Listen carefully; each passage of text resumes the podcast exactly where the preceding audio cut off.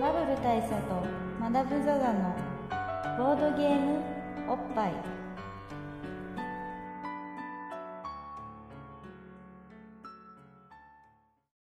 バブル大佐とマダム・ザ・ザのボードゲームおっぱい。はい。 この最悪のタイミングで、最悪のタイミングでメニューフードが運ばれてきいた。やうんこのままいくこのよまま行こう。あの毎回ドイツ直送のボードゲームカードゲームを一杯やりつつぼんやりざっくりご紹介している我々なんですけど、まあ、今今日回ははあれねこのムーディーな空気の中で、東京は前あと千葉は千葉幕張から幕張お送りしてるわけなんですけどじゃあとりあえず乾杯しますかねはい、はい乾杯お疲れですそうだもう一人いるんですよ、うん この段取りが適当すぎるけれどもそうそう今回はえーあれなんです、まあ、つまり千葉の幕張ということはテレビゲームおっぱいなわけですよ最初のポール変えなくていいのあれえあはれはいつもあれで言ってるああれれでで言ってるあれで言ってるだから今日ちょっとゲストのご紹介ですねはいじゃあゲストお願いします毎回でもこの時コールの中に入ってた気もするんだけど MC1 そうあそうだそれだそれ だそう MC1 いやそれもだってまだ言ってないもんねあそうまかだそ言っうてないそうあそうかそうかえー、MC1 バブル大佐でそうすそうそうそうそう MC2 マダム・ザ・ザですそしてえっとゲストでいいのはい偽マダムですははいじゃあちょっとはい偽マダム偽マダムが今日偽マダムに取り取り皿ねありがとうございますマダムにこんな探り探りのスタートあったかな今までやっぱさだってさあのオープニングのところっていうのはまあいわばルーチンでこう行くとこじゃないですかそうそこなるほのそのタイトルコールの途中で店員さんがあのそうカルパッチョカルパッチョ持ってきたからでしかもさ多分思うんだけど、そのあのカラオケボックスとかはさう結構そのあのガラッとさ開けたらさ中で何かしらよそカラオケ以外の活動をしているっていう部屋ってまあまああると思うはいはいはいでまあその中にはまあ割とこうあありがとうございますはいハラマサラダだねハラマサラダハラマサラダねまあその中には割とこうねあのちょっとエロティックなことが行われてたりすることもあるだろうしもうおいって思うことも結構いろいろあると思うんだけどだからそういうことに離れしてると思うんですよ離れしてますよ店員さんのそ側うがカねラオケの店員さんは、でもここってまあこういうムーディーな ピアノ曲が流れたりとかするようなはいバーだから、だからねあの収録っていうのはなかなかねででボードゲームおっぱいってタイトルコールしてるっていうのがさやっぱタイトルコールすんなよって多分思ったんでしょうねさっき、まあよりでしもおっぱいですねうんちょっと苦笑してたもんねさっきいやもうね何タイトルコールしてんだよって感じだったからやっぱ我々苦笑に対して結構さあの敏感に反応するその辺選手だからそ そうだからそれでペースが一気に崩れたっていうのはあるう そもそもさあの我々さ、あのまあ、取ろうとしたわけですよ一回、うんであの我々ピッチャー頼んじゃったよピッチャー頼んだねピッチャー頼んだでしょだからあのピッチャーっていうアイテムがあると、うんあの収録中に、んあの店員さんのあれが来なくてそうそうあんまり便利じゃんあんまいちいちねおかわりのたびに呼ばなくていいからねそうそうそうそうつってたのに、じゃあ取りますかっつってピッチャー来る前に取り始めましたまずま ずでいやそいれやは気がついてそうそうそうそうそれ家始めた瞬間にピッチャー来るよって話をしてじゃあピッチャー待ちましょうっつってピッチャーが来てビールを準備してじゃあ乾杯すっかっつって乾杯したでしょで違う違う違うっつってこれお疲れ様から入れ ようこっから取るんでしょこっから取るんでしょっつってでその段を経て取った瞬間にカルパッチョが来たわけでそうその辺りでもう完全に我々パニックっちゃってる、完璧にあれだったねあの膝かくん的なそうそうあの間としては完璧だったおかげでねこんなになんか入りのテンションのわからないスタートってのもなかったからちょっといまだにまだちょっと浮き足立ってると言わざるを得ないんだけどそういうとこはあるでもまあ今日はほらやっぱり我々なんでここ来てるかっていうとはいあれじゃないですか年に一度のあねあれ教あれ教ゲームショーがねそうあれ今日あれ無償があったから が行われてやっぱそれを見に来たわけじゃないですか我そ々うです物見ゆさんでだはい、からそれの話をねちょっとそうあの我々の中からさいろいろトピックがさ冷めやらぬうちにそうそうですね話しといた方がいいかなって思うんですけどありがとう鉄は水分はい打てってこございますとソーセージもソーセージの盛り合わせも来たことだしねこれどんどん来るねどんどん来るねやっぱさすが結構空いてる店を選んだだけのことはあるそうですねだから飯がガンガン来るってことを完全に失念してたのは良くないいやでもまあまあこれはこれでいいんじゃないですかはい落ち着くその切った後は落ち着くからさまあそうですね、うんしばらくその間はこう話が寸断されると思うんですけど、はいはいまあまだまあまあまだ来るけど、とりあえず話まはだまだ来るけどじゃあちょっと一番ちょっと印象深かったことをせっかくだからじゃああのゲストのあ偽マダムかゲスらトの偽マダムから聞こうかと思うけど今回の偽マダムなんか何かに返信かなんかしてるから あ終わったあれは多分ソシャゲじゃソなシいャゲかな違います違いますますやめてくださいいやないね今回全員はないねないないねもう一番記憶に残ってるのはコンパニアの写真撮ってるマダムだからねまあそうね共有共有の方がいいのか誰々適当頼なむよねはいだって結局使用したゲームう1個だからね注射ゲーム1個でしたねうんまあある意味こう最古のゲームと言っていいスポスポーツスポーツ系ですよねんでもあれは結構気合いの入れた収容してたじゃない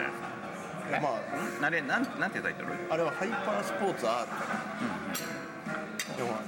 コナミさんコナミさんのうん、で元陸上部としてはね、やはりこう手を抜くわけにはいかないので、そうですからそう偽マダムって元陸上部な んですよまずこのうんあのそう偽マダムはね我々の中でひときわ運動能力が高いんですよそうそういやいや高いかどうかはまた別じゃない経験はあるかもしれない高いでしょ 明らかにで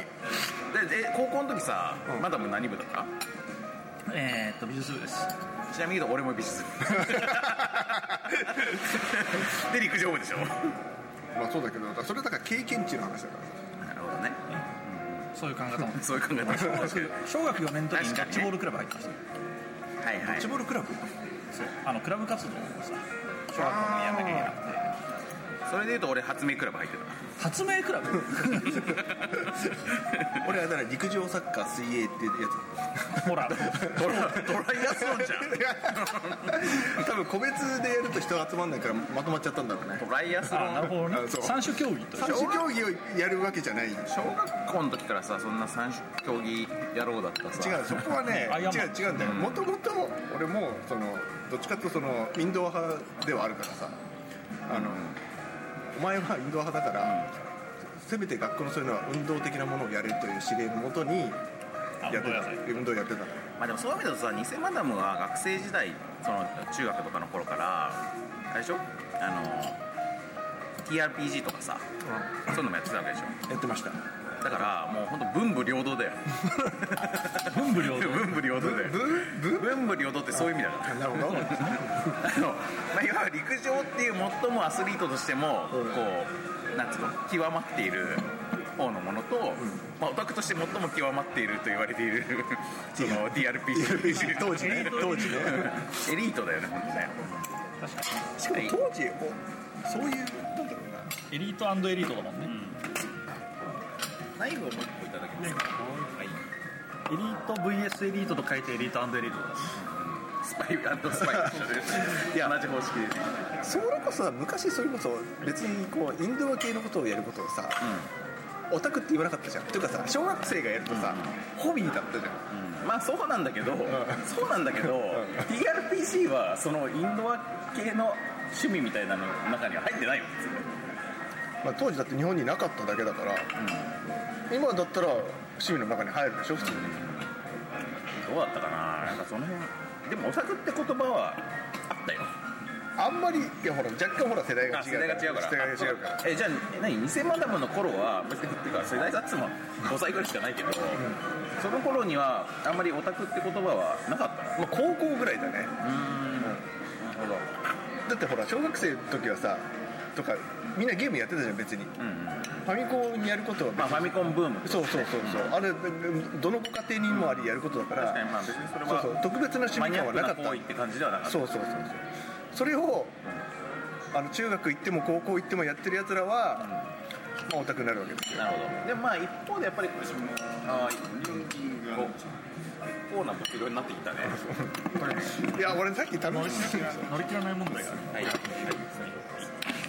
すごいいや予想より全然でかかったはい。頼みすぎたね。楽しみました頼みすぎた。明らかにこれかぶってるでしょ、うかぶってるねあのフィッシュチップスとオニオンリングチップスのチップス部分がかぶってるっていうそれはね注文段階からかぶってるなと思いなが思らった俺も持って たよそういうこと言ってくれてもいいんだよ 別に俺そういうのは割と柔軟に受け入れる方だから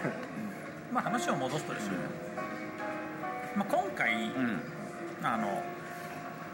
今回の東京ゲームシ ョおそこまで戻るそう戻ろうウで戻ろうあの一体何のテーマが使ったのかってうんうんなった時に、やっぱ一つ感じたのは、う e スポーツへの関心ですよ e スポとにかくね e スポーツですよそう今はもうってなったところで、まあ、その話は後ほどするかもしれないんですけど、うん e スポーツというものをうん金に体現した姿として、んやっぱ e でスポーツをやるああそういうことであれやってたんだということでのハイパースポーツ俺がなんかちょっとよそ見してたらさよそ見っていうかなんかあれだ知り合いに会って立ち話してて俺で「いやもう78年ぶりですね」みたいな話をしてでしかもその78年の間に何があったのかっていうのをこの会社が潰れてこの会社も潰れて っつってこうその間に56社流転してるするその人の話を聞いた上で俺で「ああごめんごめんマダム」つってこう振り返ってみるとあのマダム偽マダムのコンビがねそのスイッチを持っ てねスイッチスイッチのコントローラーを持って スイッチのコントローラーを持ってスタンバイしている状態って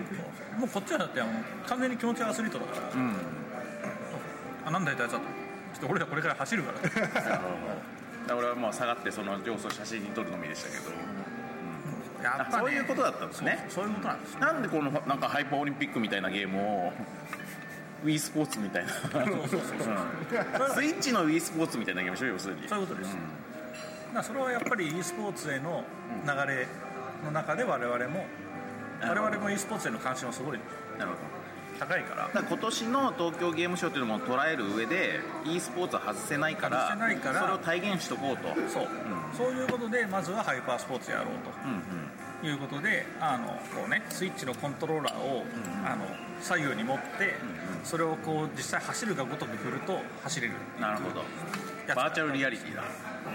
でやっぱあのさっきの話をすると偽マダムなんかは相当あれじゃないですかその運動能力が高い、まあ、どんぐらい高いかっていうとあの8秒台出ましたよね あというだね世界記録ね ダースは8秒台を出して味わ題出しちゃったの初めてだ出しちゃったついにまあ、参考かもしれないけど、あそうかまだ公式大会じゃないですよねあのそうあの追い風がものすごいあったか もしれない強さだったかもしれないあれあの追い風50メートル観測史上最大級のねもうこの今年の夏はやばかったからねその辺ね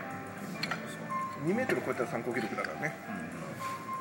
だからあの、まあ、結局それでね 100m 走は、まあ、僕は苦い敗北を喫しましたけど、まあそういえばなんか何何戦かやってたんだよねそうそうあとやり投げやったんですよそうあもう最初の 100m がエキシビジョンでその後やり投げをやるか幅跳びをやるかを選べるんだけども収録にチチビザを切る音が入る っていう皆さんねすいませんねこのうるさくてまあ、今回相当うるさいと思うけど、ちょっと机の上に置いてるからさ、あとこの遠慮があるおかげで我々の声が若干小さいから相当大きい苦しい感じにはなるけどうんいやでも今さこの話の中身に入っちゃってればこれさ飲みながら話してるおっさんたちってことだから大丈夫だだからよ全然大丈夫なんですけど、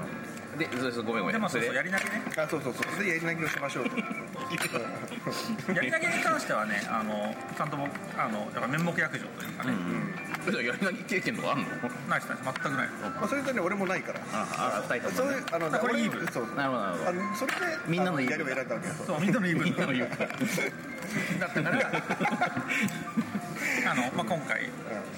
まあ、今回だから僕はやり投げに関しては勝利してそうねまあしかもいい勝負だったからねいい勝負でしたね、でも僕はやっぱり 91m 出したからうん俺は90.44ぐらいだったからいい人もすごいねすごいまあすごいまあままあまあ、それはだからあまアあスリートだし、そうそのぐらいの記録はまだ出るまわあけでそすれを言うとねまあなんだろういい的な意味では俺たちエリートだからそうですねただほん、まあ、あ の少なくとも今日見た感じの,、あのやり投げのワールドレコードは 98m ですちょっと届かなかっ我々の前の前にやってたあの女の子たち俺たち全然飛ばしてなかったた全然飛ばして ない女の子はもうガンガン 96m みたいな感じだ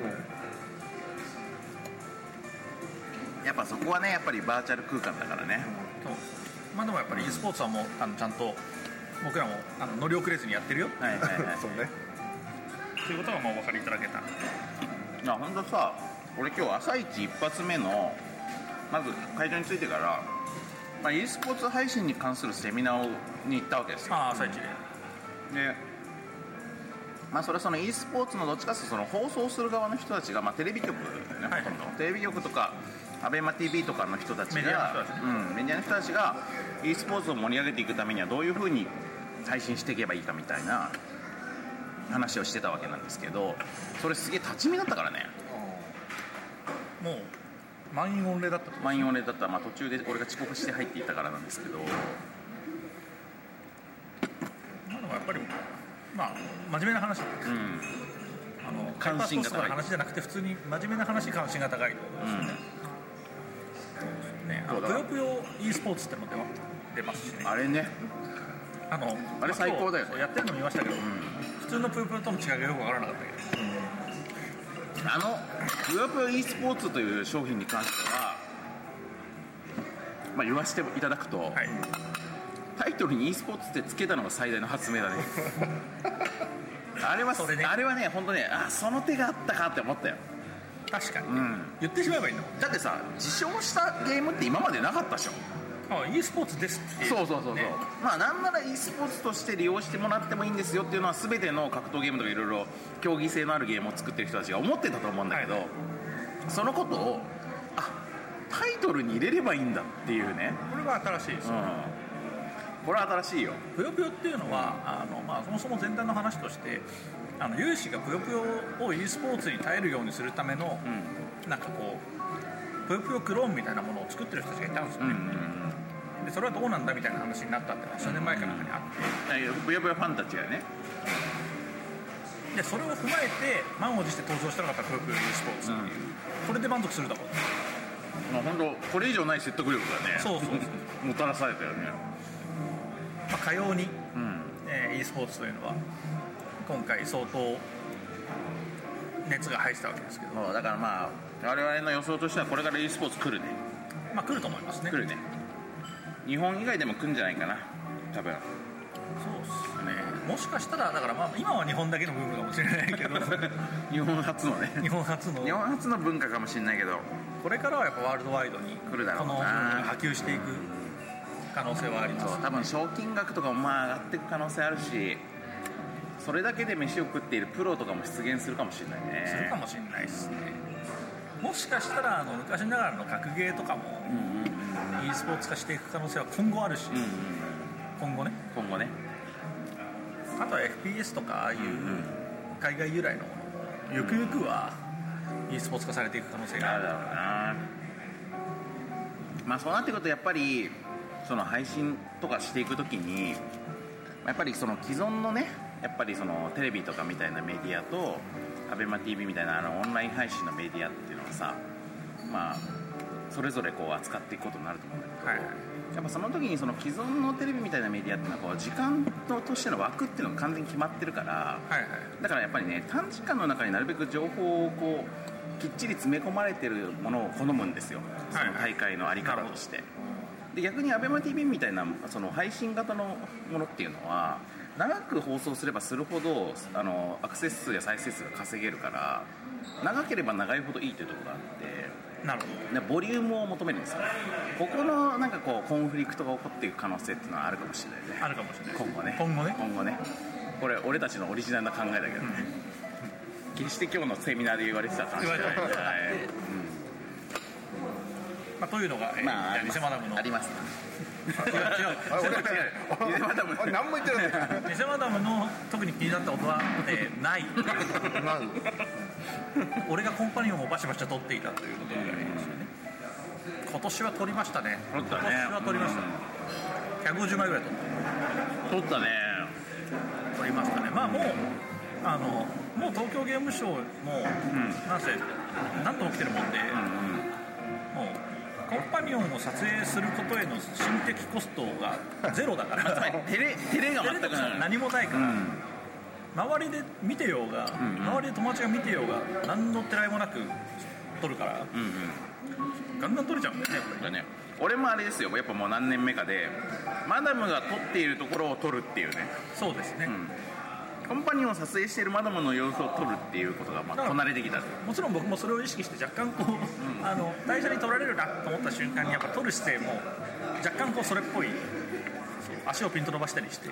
取られることを意識して取るってそういそううね本気感のあるポーズで撮るようにしてましたね、まあ、今回でも新しかったのは、あの僕がまあコンパニオンを撮りますうんでそれを大佐が撮るじゃないですか、でその大佐も全部含めて偽マダムが撮るって いうこれねあの亀子数珠つなぎが行われたっていうのは、まあ、今回の新たな発展だよねだから多分さ来年あたりあのコンパニオンが偽マダムを取るように最後はまあなるほどねそれであの連え鎖をな連ん環年間の断りがね出来上がる閉じることになる無限者のような感じになるそういうお願いできんのかな取ってまあせめてあのコンパニオンにだからあれだよねその偽マダムのカメラを私が「すいません撮ってもらえますか?」って僕のここの人とを撮ってそうじゃんループしてこれは本当に暇そうなコンパニオンだったら可能かもしれないこれさコンパニオンさんもそんなこと頼まれることないだろうねないだろうねでも本当にでかいゲームメーカーとかだと普通にあのあのめ MG だめっちゃ怒られるだろうねと怒られるからただすごいあのなんだこう閑散まあ失礼だけどちょっと閑散としたエリアとかの暇そうにしてるコンパニオンとかだったらこれはチャンスかもしれないですねじゃあこれがさゲームで、まあ、昔だったそのポケモンスナップみたいな写真撮るゲームのコンパニオンさんだったら相当いけそうな気がするんだけど確かに写真撮るゲームゼロそうそうない からねゼ ロゼロ取られいるやあれあれそうじゃんあれキムタクあキムタクがごとくうんあ木村がごとくまああとだからスパイダーマンだあそれだもんそうだスパイダーマンスパイダーマンも写だ真から写真撮るゲームは割とあるよあそうあとアかフリカでしょあアフリカアフリカアフリカ出てないからな今なアフリカリマスターしないんですかねそうねでもキムタクがごとくは本当に写真は結構重要みたいあれたあれ今回はヤクザじゃなくて探偵だから探偵といったら写真そう勝負写真いや本当ねおっおじさんがなんかこうあのーなんか不倫とかしてるところをおつけていってホテルに撮る入るところの瞬間の写真を撮るっていうのでそれでこう顔がちゃんと写ってない写真だとなんかこう C クラスとかなんかななって ブブーとかなってこれでこうしっかり証拠として能力のある顔がバッチリ写ってる写真みたいなのだと S みたいな感じになるペロンペロンみたいなそ感うじそにうなるそうそういうそういう油切ったポケモンスナップみたいなはいはいそれでそうでそれでゆすることができる材料になるとそれがヤクザからお金がもらえるみたいな、はい、それをだからキムタクがやるとそうそうあそれねダーティーな探偵なんだそうまあ両方やんじゃないそれは、まあ子犬探しからこれそれはだって歌舞伎町は舞台だからさなるほどね酸いも甘いもですよそのレベルから神宮寺三郎レベル新宿ザメレベルぐらいそうまそでうそう多分行くと思うしただあれじゃないですかあのキムタクがごとくの問題として、あの写真がさうんあの事務所が事務所だから、あのウェブに上がった時にうんあ黒塗りな人だかがらそうそうそうあのプレステのシェアボタンとかで上げた時にあれってインターネットに行くじゃないそうなった時にやっぱ自動でシルエットになっちゃう可能性があるでしょ撮ってるの自分だから大丈夫じゃな いそれあでも鏡とかあった時にあなるほど鏡に入れられたらそこがシルエットになる確かに自分の写真はそうそう撮らないけどねキムタクだいやでもキム自タ分クとというかスパイダーマン方式で自撮りねあのそう俺が撮った写真ですよっていうのを明らかにするためにあの不倫不倫の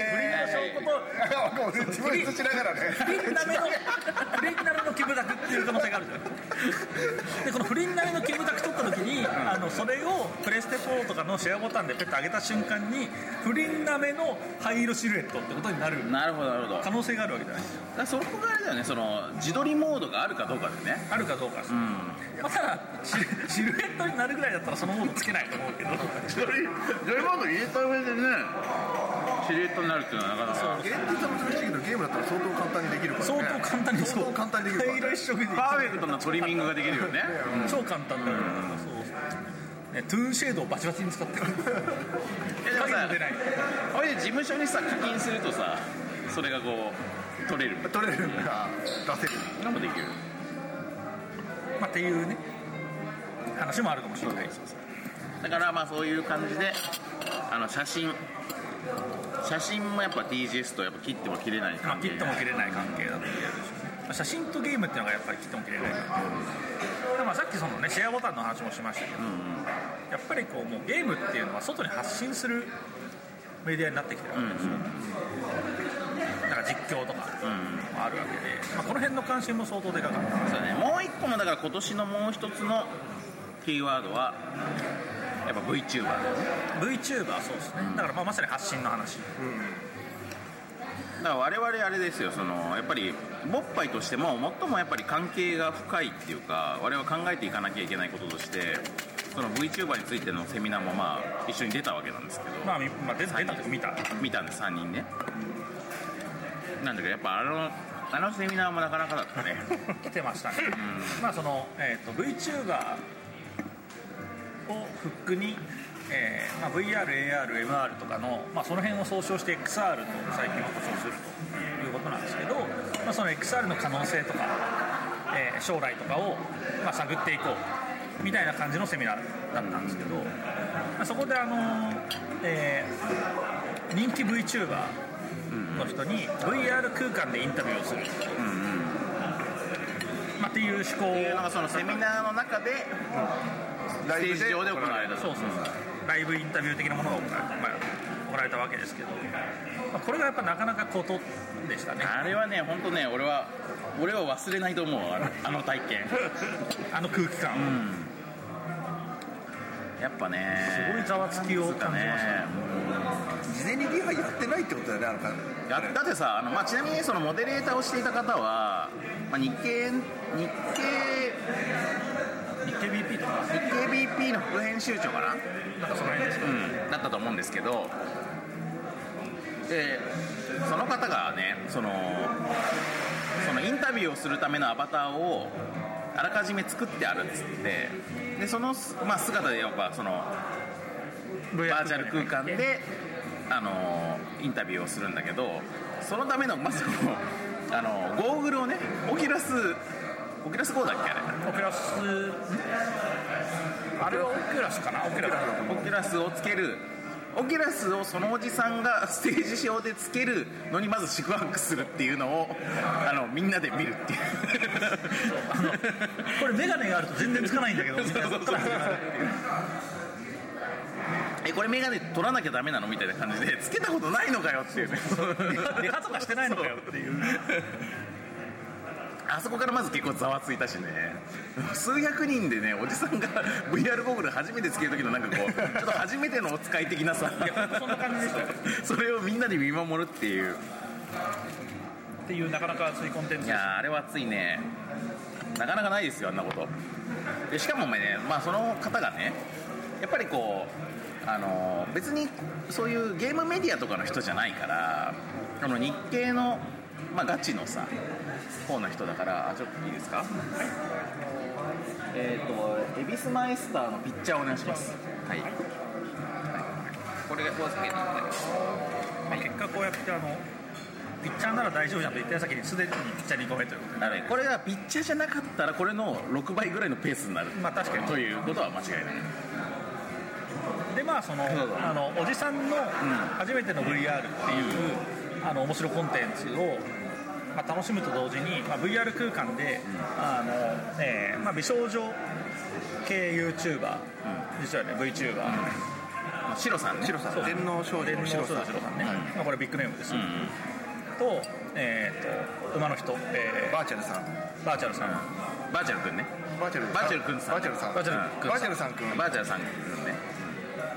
と、まあ、そのモデレーターという3社であのインタビューが行われるんですけどあの、まあ、これは僕がその VTuber 離れしてないから感じたというところもあるんですけどあのまず VTuber の方って、まあ、比較的、まあ、なんていうかキャラが立ってらっしゃるでしょそうねあの我々が普段喋る感じじゃないじゃないですかなんか今のマダムもちょっと黒柳ってすごくない そうね若干の手数が出たかもしれないけど、そうそうまあ、比較的キャラ立ってるじゃないですか、だから結構こうコテコテなね、パンチの効いたキャラクターを押し出してくるんですよ、でまあそれがそのなんていうんですかね、まあ、しっかり美少女している、プロフェッショナルの美少女している感じのキャラクターと、んえーなんですかねすごくまあ軽薄な、そしてこすごく、えー口数は多いが、まあ大体が枕言葉である、タイバーチャルさんとまあ、要するにキャラが濃いめの早口おっさんであるところのその馬のバーチャルさんとバーチャルさんととそまあのアニメプロフェッショナアルニメアニメ美少女アニメ美少女であるところのシロさんねそうそうでそしてと初めての VR おじ さんそして日系の初めての VR おじさんねこういう3社があの会話をやり取りするんですけど、まあ、結局 VR 機器なんか若干のあのレンタスラグとかがあって、あのそれがこうなんていうんですかねすごいハイテンションで、あのガーッと会話が行われていくと、まあ、おそらくはその盛り上がりがあってあのこう結構臨場感みたいなのが生まれてくるんだと思うんですけど、まあ、何分ラグがあるもんだから、まあ、例えば質問をした後に一呼吸あるわけですようんうんで一呼吸置かれた後にあのじゃあシロさんどうですか?」っつって、まあ、12秒の沈黙があった後にあのまあかなりキャラの立ったあのであの返答があるわけじゃないですか、で「わたはい」っつっ私私こうなんですよっつってそうそうそうそうて「はい」ってなってまたちょっと沈黙があって「はいでは、えーバーチャルさん」っつってまたちょっと沈黙があったと思ったらものすごいハイテンショ ンなおじさんの語りが入ってそうそう状態ですねそうそう状態の馬馬おじさんがやっぱ話をするからこのなんていうんですかねあのゴーストップゴーストップの、スピード感というものがやっぱすごくね、大変でしたね、聞いていてしかもこうなんかチャンネルザッピングしてる感というかさ全部テンションとこう世界が違うじゃんまあそうそうでまあそうそうそう毎回キャンセルされるんだよね、そろそろこの気持ちになってきたかなと思ったらそうなんだよでやっぱその自分の中のさリアリティラインみたいなものを調整できないんだよねまあそうなんですこれはでもそのあの講演の中でも言われてたんですけど、まあ、VTuber というのが、なぜ魅力的なのかっていうところで言うと、あの要するに世界観構築からやっていてその結果としてあのこの人にはこういう設定がありこういうキャラクターがあり、こういう文脈がありっていうそういうあまたのコンテクストが相まって個性とか人格とかっていうものが作られていくんですよだからみんなそれぞれの世界観があるんだって言ってたよねなんですけど、あのじゃあやってみましょうってなった瞬間にそこが完全にあのなんていうんですかねもうスパロボとか、まあ、スパロボだったらまだいいんですけど、あの本当スマブラレベルのごちゃ混ぜ感になってくるわけですよってなった時にあのじゃあさっきの前段としてあった個性みたいなものとかがあの見てる側から完全にさせられない状態での会話が始まるもんでこれはものすごくねあの、まあ、これはなんか作者を熟知していたらおそらく何とでもなるというか即座に切り替えられるんですけど、僕は不勉強のもんでそうじゃなかったから、グラングラン来たねそう相当ねあのキャラクター酔いを起こす感じでした、慣れさせてもらえないんだよね そうなんですよね温度温度に温度にあねの、まあ、当然各キャラクターはフルスロットルで、まあ、というかあのそそういうそういう人だからそうそうそういう体だからでもやっぱそれの気持ちよくなるとこもあったねやっぱこのサウナ水風呂休憩みたい なさこのこの三者がさすごいトライアングルで来るからさグラングランしながらうわこれはこれは来ますぞみたいなだから、まあ、会場のお客さんの中には比較的整った人もいるかもしれない だだと思う俺は整わなかったねそういう意味ではまだまあほら終始辛そうな顔してるそそもそもだから、水風呂もサウナも初めて体験したのにその3つやらされるみたいな状態だから確かにねそうなんだよこの暑いとこって あれなんと冷てないの冷てってそううわ水じゃねえかこじれゃないのこれってまたさあの日系のおじさんがさやっぱ結構そのまあ日系だからね分かりますよその TGS でしかもビジネスデーのフォーラムに来ていたらまあそういうこと聞くだろうなとは思うんだけどそのなんか皆さん結構こうやっぱりせっかく人気がね高まってきてるんだからこれでなんかこうみんなでゲーム出しに出演してマネタイズするとかそういうのはないんですかねみたいな質問するじゃん その世界観を大切にしているという VTuber たちにさ ほいでまたスパロボスパロボやれとそうそうそうだから、 まあ、やっぱシロさんとかはそこに対してはまあ基本スルーする形でなんとか対応対応っていうか対応しない形で対応してたけどやっぱりバーチャルさんはね割とこうちゃんちゃんと受け答えしようとしてたからかなりタイト なタイトな言葉の選び方をしてバーチャル君さんは本当元重みたいな立場というか、うあのマネージャーみたいな立ち位置だったから、プロデューサーみたいなこと言って言ってたよねだからあの答えにくい質問とかはもう全部俺に任せろと、だからあの真面目な話をした瞬間にその濃いキャラクターが鳴りを潜めて普通普通のお兄さんになる 早口のおじさんというだけになるあれもなかなか面白かったこれはねであの全部語りたいこと語り切ったところであキャラクター思い出したっつって、そうあの余計ななんか そうそうそうだと思うんですよねえーはいははいいはいはいで裏滑り感をあのあえて出していくっていうなかなかそういうとこはスリリングなねステージまやあ、あれはだいぶ印象的でしたね、やっぱりね。あのさやっぱその日系この日系のねまあおじさんがねまあこれも分かるんですよあの一般的な媒体だったら分かるんだけどやっぱこうその最初にやっぱこの例えばこう VTuber が例えばこう魔界から来た人とかいろんな設定の人がいますよという話に対して、まあ、それに対してこう一定のやっぱこう距離感というかまあ、ちょっとこうよくわかんないよねみたいな空気を出すじゃないですか、いはいでそれって、まあ、一般的に例えばニュース番組のゲストでその人が出てる時だったらそれを言うのまあ、もワイドショーのコメンテーター相手に言うんだったら、だからそうい視う聴者もその方がその気持ちを代弁してもらえるから話に入りやすいっていうのあるから、まあ、それはモデレーターとしてはむしろいいこともあると思うんだけど今回の場合さ TGS のビジネスデーだから来てる人全員ゲーム業界の人なわけじゃんだからそのゲーム業界の人たちって別にそういうことに対して何の抵抗感も大体感じてないからでしかもその公演聞いてるってことは VTuber への関心も高いしそうそうそうそうそうだって見たことある人って最初の質問の時にすげえ手挙げてそうそうそうそうなんならさそれやってる人たちもさいっぱいいるかもしれない理想の世界があってくれるそうじ自分で VTuber やってる人もいっぱいいるかもしれない中でちょっと VTuber とかよくわかんないですよねって空気をやっぱり最初にこう出してることが、まあ、なかなかだなと思ったんだけ どそのおじさんがさそのオキュラスつけるのにあ初メめてガネつけたままだとつけらんないみたい なその初めて状態から入っていってそれでバーチャル空間に美少女として入ってで初めてだから操作とかも熟知してないもんでなんかモーションが全体的におかしいっていうさ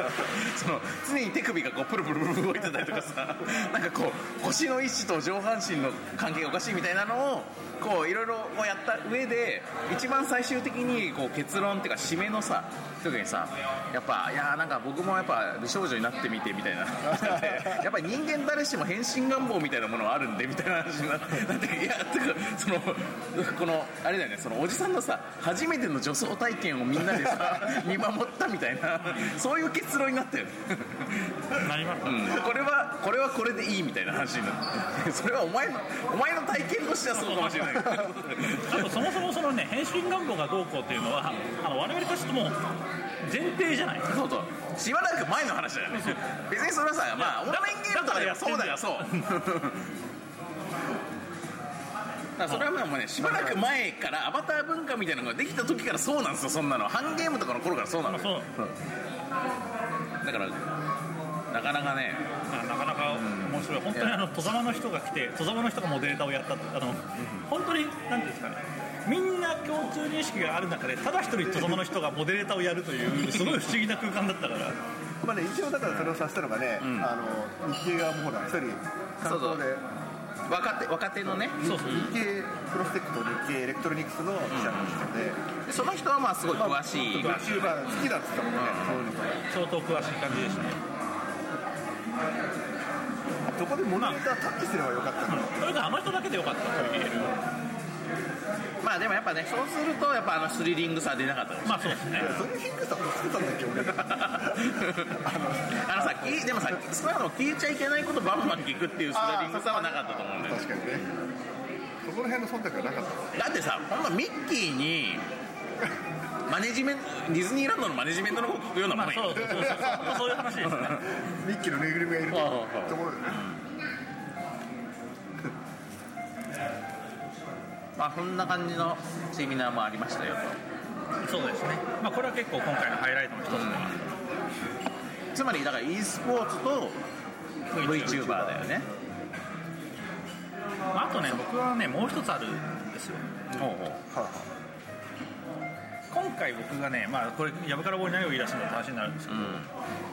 今回僕が東京ゲームショウですごく感じたゲームと僕らの関係にとってすごく大事なものっていうのはねこれ愛なんですよラブですうん絆愛とかじゃなくて絆愛とかじゃなくて、まあ、普通にラブの話です、これをねどこで感じたかっていうと、あのえーとバンダイナムコさんのことですかなでああのジャンプフォースっていう、はいまああのまあなんていうんですかファミコンジャンプみたい な、そうそうそう年配の方に伝わるようにとファミコンジャンプみたいな、ジャンプのヒーロー勢ぞろいみたいなやつがあってあの、まあ、勢ぞろいで格闘をやる、あのまあ、若い人向けに言うと「ファイナルファンタジーディシリア」的なやつをジャンプでやるようなゲームがあって、まあ、それのプロモーション映像をずっと流すモニターがあったわけですよはいでそこをまあ僕と大佐でこうぼーっと見てたんですけどそしたら隣からすごいねあの黄色い声が上がってジャンまあパップと見でてそうでパッと見たらあの、ね、若い浦和崎女子2人、ねまあ、なんか専門学校のブースのそうああはいはいのはいスタッフジャンパーを着てたから、まあ、多分そこの学生徒さんなんだと思うんだけど日本日本学院のうん生徒さんたちがね、あのそう女の子2人が美鈴学院からそうキャーそう そうなるほどねまあそれでね見てるとそう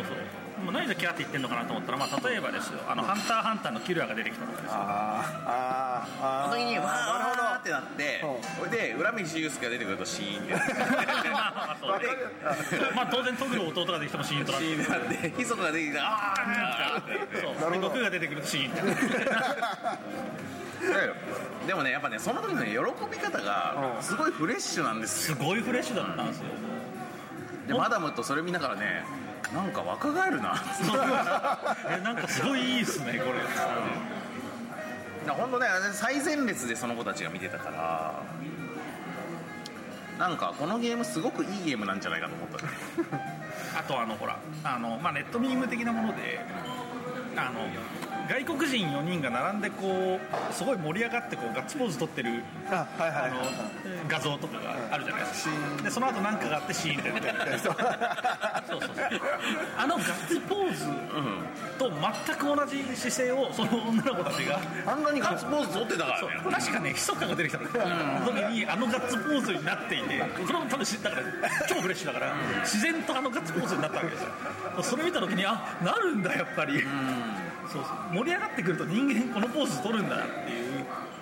あ俺ねあれ見て思ったんだけど俺らさ毎年そのビジネスデーに来てるじゃないですか、あれさ一般デーに来たらもっとああいうの見れるのかもねあのねそそううですそうらしい、うん俺もちょっと見たことあるけど全然ねあの盛り上がりの場所の感じが違うって、だからやっぱさビジネスデーのやっぱりさみんなさ「はいはいバンナムさんこういうビジネスに来たのね」みたい なそういうのもねそれもよくないよそんなの別に逆にでもそんなのないそこまでないでしょ、いはいおい自分の気持ちじゃ ない はのいはい、キャラそうゲーキャラいゲうーふうに見てる人そんななにるほどなるほどそうそういう戦略ねみたいなそうね、うんクレバーだと思いますそういうの見たことないわそれ誰だよってなってんのやっぱりそれよりさやっぱああいうさこうキャッキャ言いながら見れる方がいいよねあそれだけ俺今聞いてて思ったら完全にあのスパロボ新作出た時に店頭でムービー出て「ガンダム00」わーっつって「マジンガジェット2」っていうあの若い子たちみたいなのを今見たねいやーでも今やっぱ回のでもねねそうまあ、一応でも補足しておくと、ジャンプフォースは結果見、見た結果、ああこのゲーム、すごい面白そうじゃないですかって、みんなが一応なって。あれ何どういうゲーム層っぽいのなんか CD やつだけどいやだからまあムービーしか見てないから分かんないけどまあ多ま分あ 3D そう格ゲーよりはどっちかっていうと 3D シューティングアクションみたいな感じに近いんじゃない 3D かな格闘ゲーム的な感だじでからディシディアデとビル・メイかクライとかそっちの感じだていうかどっちかっていうとそのガンダムでいうとバーサスシリーズあはみたいな感じじゃないかなバーチャロンとかさああなるほどなように見えましたただまあプレイ画面だけどもあのゲームシステムとかわからないからゲームショーなのにいやまあそう あのねまあでもそれはね俺も感じたやっぱねここ今回のゲームショーでもう一個感じたのは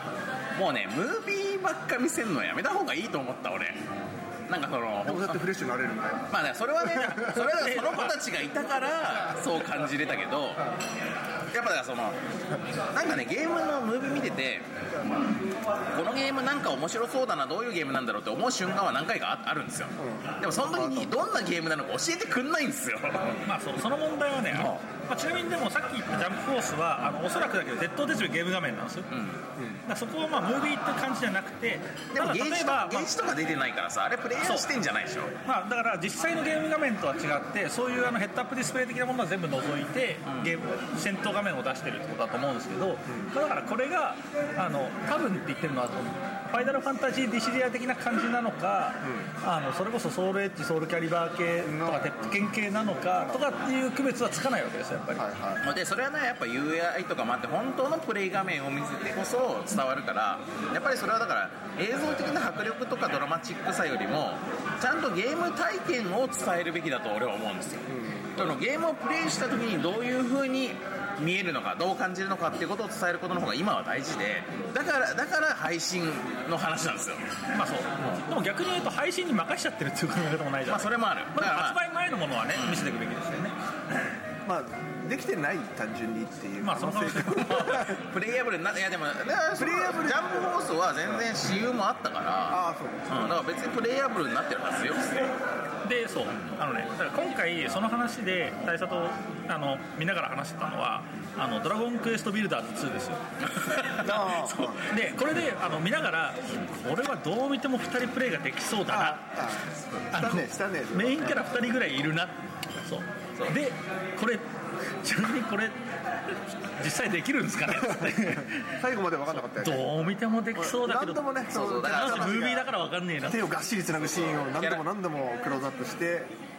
ストーリームービーだからねそうだから主人公がその、まあ、ライバルキャラっていうかそのパートナーキャラみたいなやつに助けられて2人で冒険していくみたいな様がずっと描かれてるからこれ2人プレイできそうだなできそうだなできそうだなっつってほいで何月何日発売みたいな感じになって終了ってなったから2人プレイできるのかな全くねプレイ人数っていう項目なかったからね そうそうねこれでこれでできなかったらやばいですけどだからあれ実画面を出してくれれば一発で分かるわけよ2つに番分割されてる画面とだかからできてさないできてない可能性があるからそうなのかなてかまあ別にだからそれはさ俺らがもちろんねそのビルダーズ2の公式サイトを見りゃわかんのかもしんないけど、なんかそのそれをしてもらえるっていうのが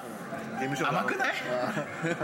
そのままさだってそれはする人はするけどそのまま離脱する人はす離脱するわけじゃんまあ今のところだってしてないからねねでビルダーズ2だったらまあまだ俺たちの記憶にも残るしタイトルも覚えてるけどそうじゃなくってなんかこうこのゲーム面白そうだなって思ったけどもはや何だったか覚えてないやつもいっぱいあるでしょえっとなんだっけあの対戦ゲームで面白そうなんなんとかチキンなんだっけ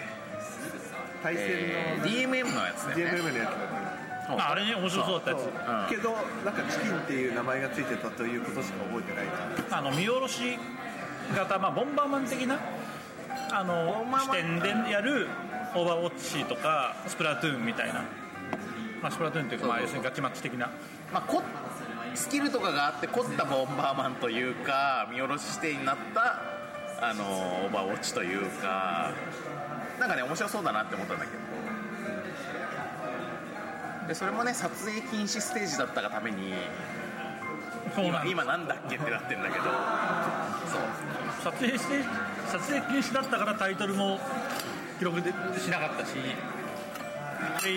風景も記録できなかったから DMM チキンだからやっぱねなんか全体的にさその俺はやっぱゲームビジネスの世界ってどんどんダイレクトになってると思うんですよなるほど面白そうだと思ったらもうその場で買うとかプレイするとかさ任天堂ダイレクトになってきている任天堂ダイレクトになってきてるから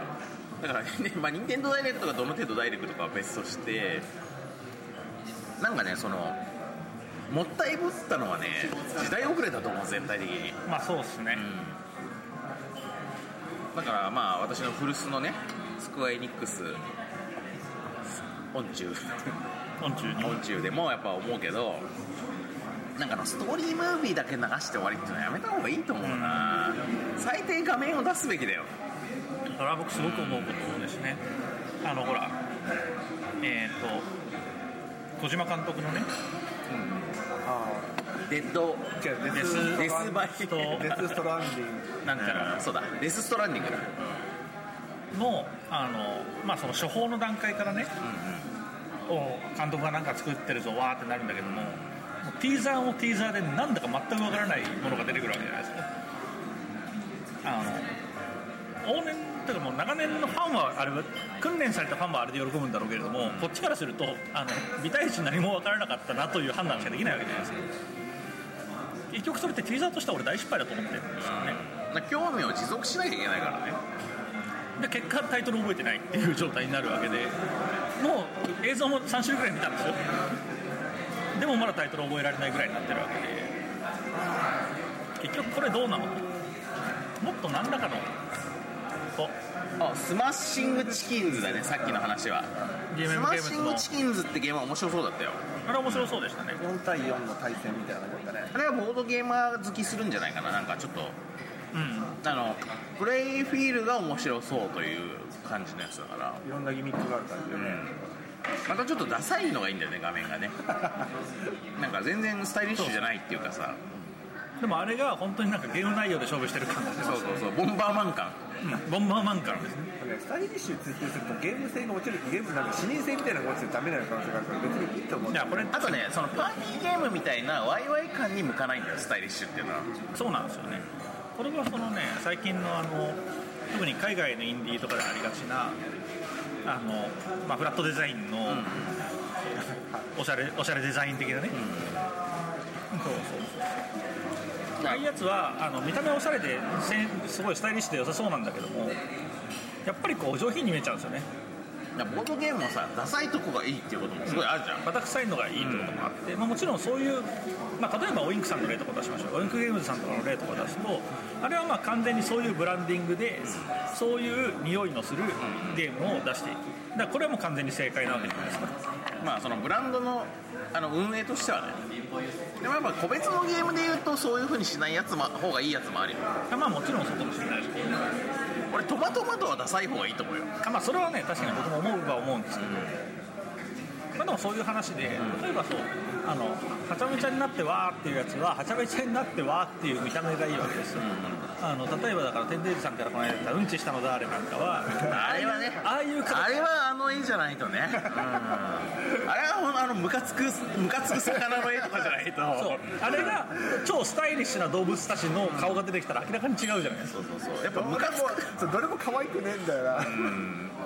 まあそれはだからブランドとして正解っていうのと個別のタイトルとして正解っていうのは違うってことだよねまあまあそれはそうなんですけど、まあ、結果だからあのゲームそのえースマッシングチキンズなんかに関して言うとあのやっぱあの見た目はだから正解っちゃ正解というだか、から同時にさ DMM に別におしゃれを求めてないじゃんなるほど我々だからそういう意味でもいいんじゃないそこはかもしれないですねビルダーズ調べたよどどうだと思う結果え二人プレイできるでしょ画面分割で二人協力プレイできんじゃない2人で済むと思うおあ4人そう4人4人いけるって最大16人あのソフ画トとスイ面分割でッチが必要だけど、だから同時四人いにける1つのソフトで4人複数じゃないけどみんながスイッチを持ってればスイッチ四つ持ち寄り系持ち寄り系だからスプラトゥーンスイッチ四4つスイッチとソフト4つでで1つの本体でコントローラー2つで2人はできでるきないできないっぽいやるねプレイ人数が1人マルチプレイ最大人数4人というこえでともマルチはプレイ最大人数4人だからいけるかもしれないいやでも画面分割じゃないってことでしょだカかッコなのよだかららオフラインマプルレイチ人数はもう1人なのマルチプレイサイト自えー最大一人につき本体とソフトがそれぞれですねなるほどなじゃあスプラトゥーンですということはそのマルチプレイのコンセプトは友達で本体持ち寄りプレイだから俺が子供と2人でやることは想定してないいやでもだっていいやじゃあやでも子供がいるや2台あるだから2台2台買えってこの人だからスイッチは1人1台だからそうスイッチは1人1台じゃないだろう1人1台1だし人1台だ家庭に1台でしょいやいや一人1人一1台台だってことかなオーインクゲームズの人がいるそうそうそうあ言ってたオーインクゲームズの人はあの1人1台です我が家は1人1台ですとなるほどそれはなんかわかんないけどあれじゃないのだってだから DS の拡張だと思えば一人一台でしょだからねそれだからあれ DS の後継機と見るか Wii の後継機と見るかです WiiU のどっちもだどっかちらもゲームボーイのあのつなげてプレイするやつ そうそうねなるほどなるほどなるほどでもあの見た目でそうきたかだからあれじゃないですうんか、このそのビルダーズ2のムービーで、なんかこう主人公ともう一人の主人公みたいな人はすごい仲良くしたけど、あのもう一人の方は、な んか敵になったりするんじゃないはいはいそれで要するにプレイヤブルなキャラにできない事情があるんじゃない確かにねでも4人プレイだっつうんだったらそこで4人キャラ出してほしいよねまあ一応さ3人ぐらいまではいたよねそうだっけでもなんかあれがだからプレイプレイヤブルキャラなのかどうかわかんないぐらいの感じでいたよなやっぱそこで気になるのは次にじゃあ4人プレイするとなった時に同じ主人公が4人いる状態になるのか4人別キャラになるのかとかそういうことだよねアバターアバターあ的そうそうそうなああまあ分からんな最初にキャラメイクしたりするんじゃないですかするかなちなみにねそのねさっき言ってたねもう一人の主人公みたいなやつはねなんか人間じゃない感じだったんだよね耳が尖ってたりとかして異種族っぽちょっかったとちょっと魔魔族みたそういな魔族っぽい感じだったから、まあ、だからあれプレイヤーキャラじゃないんじゃないかなっていう気はなんとなくそうすると同一主人公が色替えとかで4人集うみたいな感まあやっぱそうだよね 2P キャラ的な感じにじなっそういてう感じかなそうなってくるとあのムービーのなんかあの2人の友情推しみたいなのはなんかミスリードなのではという感じもしてくるそうですねあるいはだからちゃんと字幕で2人プレイできませんよ 常にね ムービー上の演出米ですそう米2人プレイできませんよあーあの子なんか記憶喪失らしいよああなるほどねあ違うあこれはねちょっとこれは危ないよこれ危ない NPC 危ない感あるな危ない危ないこれちなみにね正体がすごく正体が分かりにくい名前してるなすごく正体が分かりにくい名前をはー指導ねそうそう指導っていう名前の少年なのこの少年だってサさブタイトル覚えてる覚えてるね覚えてるね覚えてる「ドラゴンクエストビルダーズ2」えー指導破壊神指導と空っぽの島あー謎の少年指導です謎の少年指で導も中村獅童かもしれないから確ねかにねそのあの破壊神指導とは別に中村指導破壊神指導とは別の中村指導が記憶をそう失そうってあの下流界の指導かもしれないだって確かにね中村指導も目つき結構悪いからね、そうそうそううん、こういう感じの目つきだよね髪型はちょっと違うけどねだからねまあだからまああだのからそういう話じゃないかもしれないまあ今今俺それちょっとさそのこのキャラがもう2人目のキャラがプレイヤーキャラなのか実は意外な過去を背負ってるのかってことについては、まあ、もしかすると後者かもしれないなって気がししてきたな今してきたねしてきたね特に理由はないけど、何とも言えない何とも言えないけど第6巻で ね指導 指導か あいつ指導だったのか指導違う少年指導少年指導だったのね、うん、でも記憶失ってるからまあ実際のとこね正体が何なのか分かんないよねまあ成長していくにつれてだんだんだんああなってくるこういうこういう感じに ああいうこう手をあっしゃーっていうわっしゃーっていうねそうそうあのそんならちょっと宙に浮いてる感じになってくのかあものチ尻ップもねああるみたいな尾も生えてくるしそれは成長期だからそっかそっかっていうことかもわかんないななるほどあそうだあのねもう一個ね個人的にねあのこれは気になるぞっていうゲームがあったのうえっ、とねギャングビーストっていうんそうあ見てねえなあの、まあ、全部西村さんが俺と一緒に見てるんだ けどえあのこうねなんだろうぬいぐるみみたいな風船っぽいぬいぐるみみたいあなれねタイトル覚えてなかった、うんあのこう4人であれは良さそうあの戦って、まあ、バトルロイヤル的に勝者を決めるっていうタイプのゲームで、まあ、これ Steam ではもう出てるらしいんですけどあじゃあ海外のゲーム海外っぽいですねすごく海外っぽい感じなんですけど、まあ、これがねあの、まあ、これね知ってる方は少ないかもしれないですけどあの物理演算である相撲のゲーム知ってます相撲のゲームないなんかこうあのブロックみたいな力士が「用意ドン」っつったら相撲を取るんですけど、まあ、これが多分操作が難しいのか物連算が甘いのか分かんないですけど、まあ、基本的にはあんまりゲームにならないみたいな勝手にこけて終わるみたいなやつが、まあ、結構有名なあの動画であるんですけど、まあ、そこまでとは言わんまでもすごくなんていうんですかねあの動きがあんまり自由に動かせなさそうな感じのなんかヒューマンプラットフォールみたいな感じの画面画面はキャラだねなんかねまあそういう感じのこうねあのファンシーなぬいぐるみ4人がこうボコスカやってなんかどんどん下に落ちてって脱落してって最後の最後まで残った1人が勝つみたいなゲームなんですけどこれがね見た目が最高にバカっぽくてあのすごくパーティー向けうんなんかそういうちゃんとね面白そうなゲームをチェックしてたんだねスタンドしてたんだあのまあ大佐がトイレかトイらレに戻って行ってこなたいかおからげだからそうなあいつ戻ってこれないなっつって周りを見てたらちなみに俺トイレ出てきたらはぐれたじゃないですか、でなんかこう2人どこにいるのかなとかっつってなんか LINE でやり取りしながら探したじゃないですかでその時俺ね面白そうなゲームを1個見つけて「キングダム2クラウンズ」っていうゲームが面白そうで、まあ、こういうねドット絵の横スクのゲームなんですけど、あえこれと隣にありましたよ こういうふうにね画面が上下分割になって2人で協力できるなんかこうねちょっと謎解き冒険アクションみたいなやつでこれすごい面白そうだなって思ってたんだけど、その隣にあったわそれこれです、でもつこまれりつまりこのゲこのメーカー このメーカこのメーカーがー取り扱ってるゲーム注はやばい目、うんじゃあ今回の「もっぱい TGS 大賞」はこのメーカーかなこのメーカーですねうんあこのメーカこーれだなんとてなんてメーカー海外だよね絶対ギャングビーストのところだからどこの会社まだあさそれはだから今回ブース出してたのは日本におけるディストリビューターみたいな話かもしれないからそうだね確かにねこれこれ確かに全然別のメーカーかもしれないね何のブースだったかが分かればいいんですけどイギリスのデベロッパーカフェだえじゃあちょっとキングダムキングダム2クラウンズの方もちょっと調べるわ俺だってさこのこのタイトルに関してはちょっとこれ覚えておきたいなって思ってわざわざ写真とかも撮ったからねあれと思う開発者はボーンローローローロアフダブルファインプレゼンツっていうパブリッシャーらしいスチームだけキングダムはボーンローフここですねあそれそれそれえーここはねあのね複数のメーカーが合同で出してるっぽくてコートシンクっていうのとボーンローフっていうとことローフューリーというところのブースがありますなるほどキングダム2クラウンズはえーっとローフューリーっていうローフューリーだね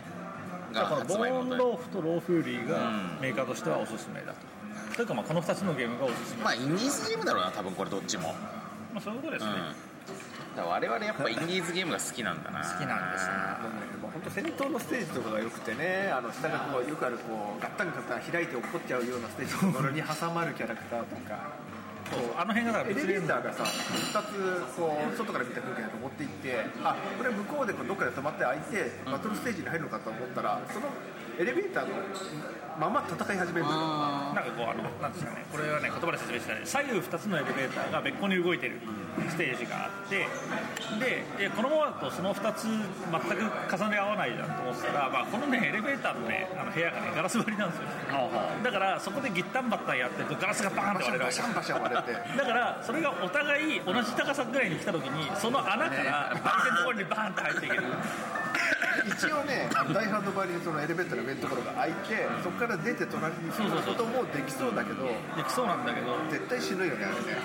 えーなんか面白そうじゃんいやすごいなんかね見た感じすごくあの感性が強そうな物理演算の匂いがしたからおそらくあんまり狙った通り動かせない感じのゲームなんじゃないかと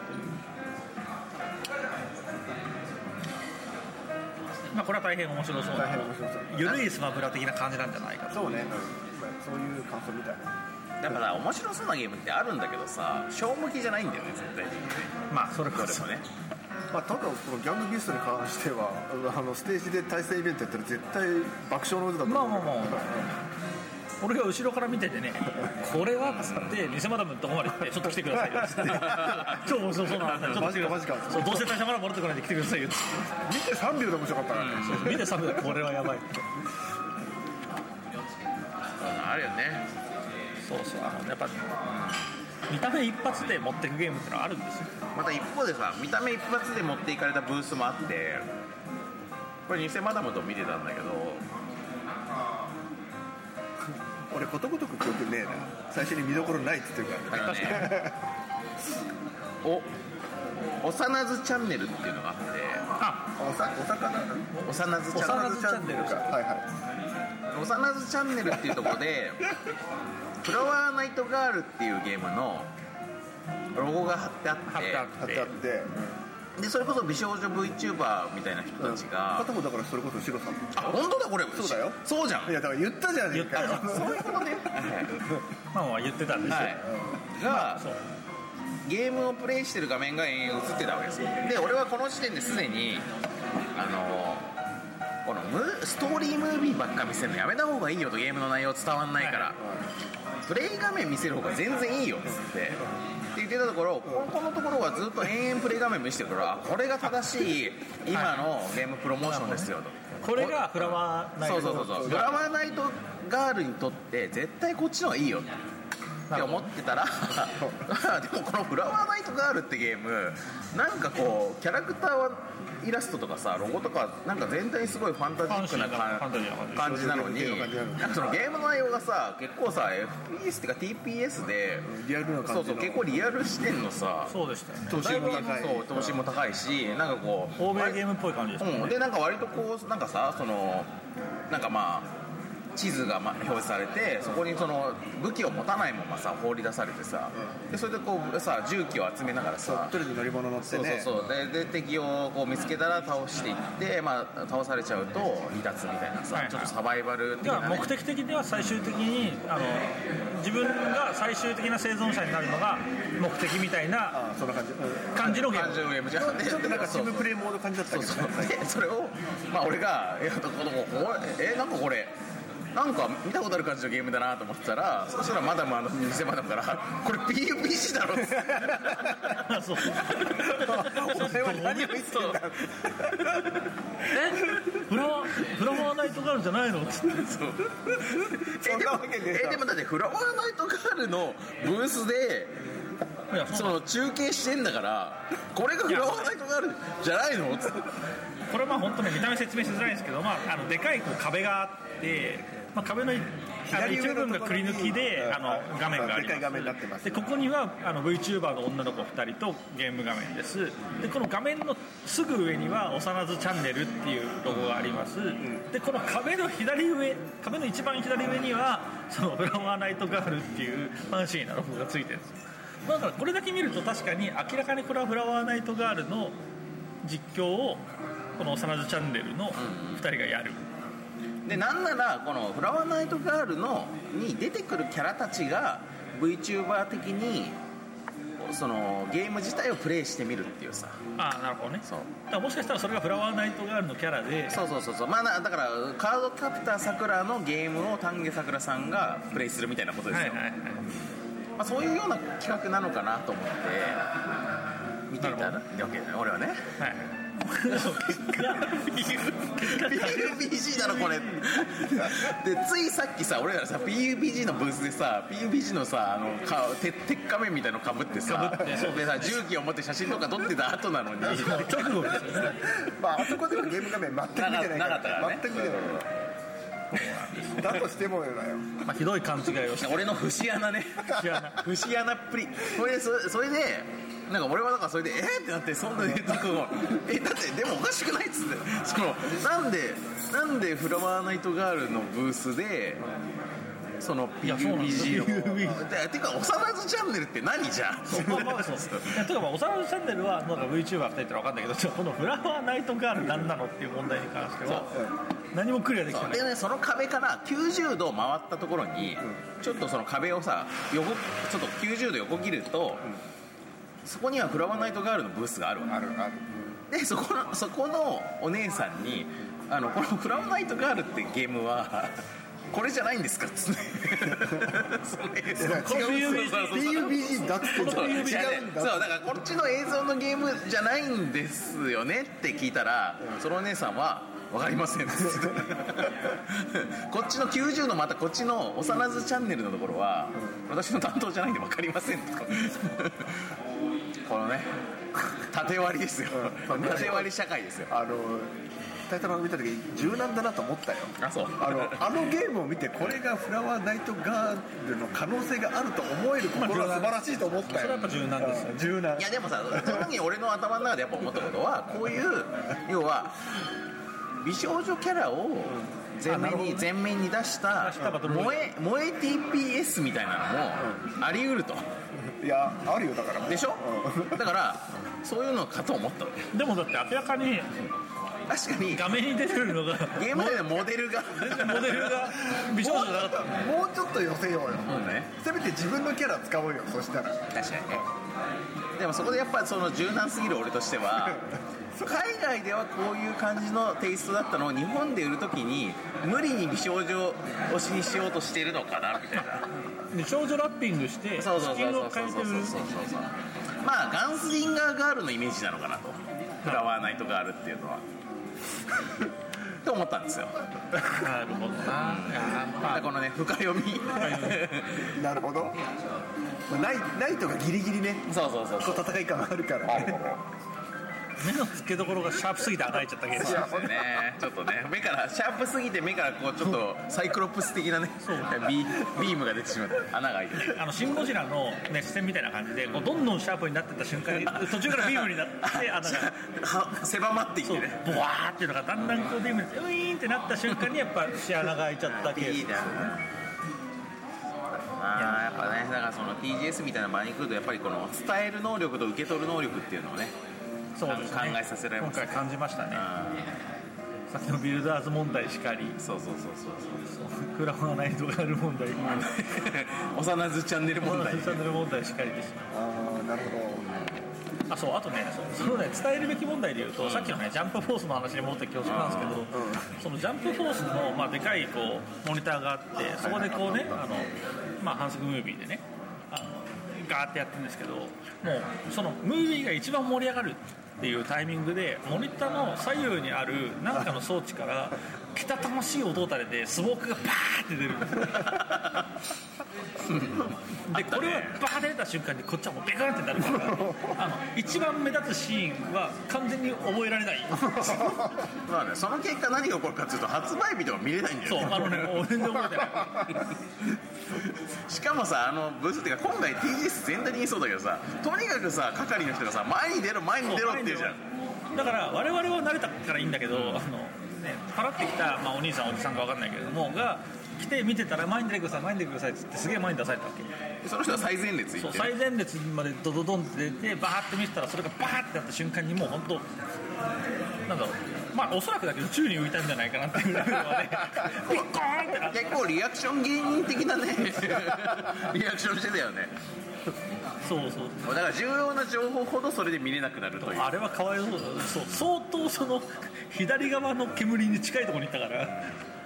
まああれはびっくりするだろうなとあれは多分今年一のびっくりをしたんじゃないかっていうぐらいびっくりしたからスクエニブースもとにかく前に出ろって言われてるスクエニなブースは本当に俺は腹立っててあの前に出ろってすごい前に出るんですけどモニターがでかいせいであんだけ近いと何もわからないなんかねもう見えない見えないっていうかそのもう見えないあの映画館の最前列より見づらいぐ らい FF14 のムービーとかさほんと何書いてあるんだか全然分かいらやなかったもうもん文ね字とか読めなかったですまああれね写真でこうコラ文字作ってたおかげでそうそうそうもともと見てるのか全然見えなかったですだから、まあ、まあ僕はねヘルニアやってるから、あのね腰が悪いんですよ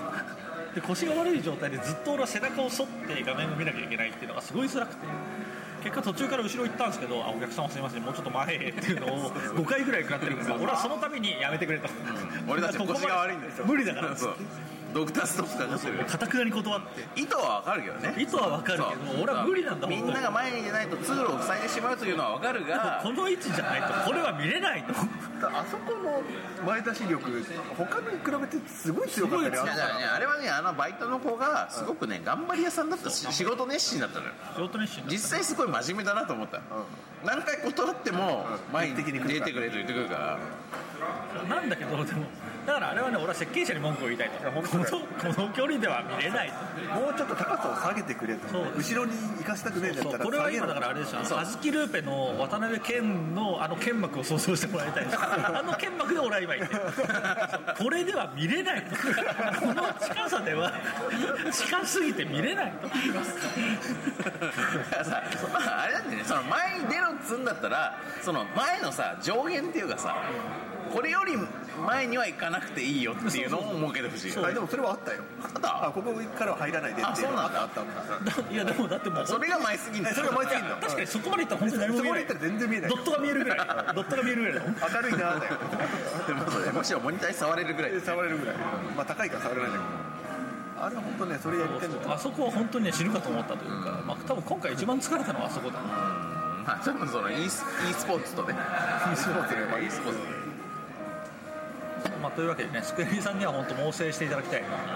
まあまあちょっとあの子がすごく熱心だっいやたいやともはう思わないよあねのあの子は何も悪くないよあの子には罪はないあの設計をもっとちゃんとしろとあれでは近すぎて見れないと何回言ったか分かんないけどやっぱそのささっき の、まあ、同じ話で恐縮ですけど、FF14 が FF14 なんか5周年だっけ5周年50年のメモリアルム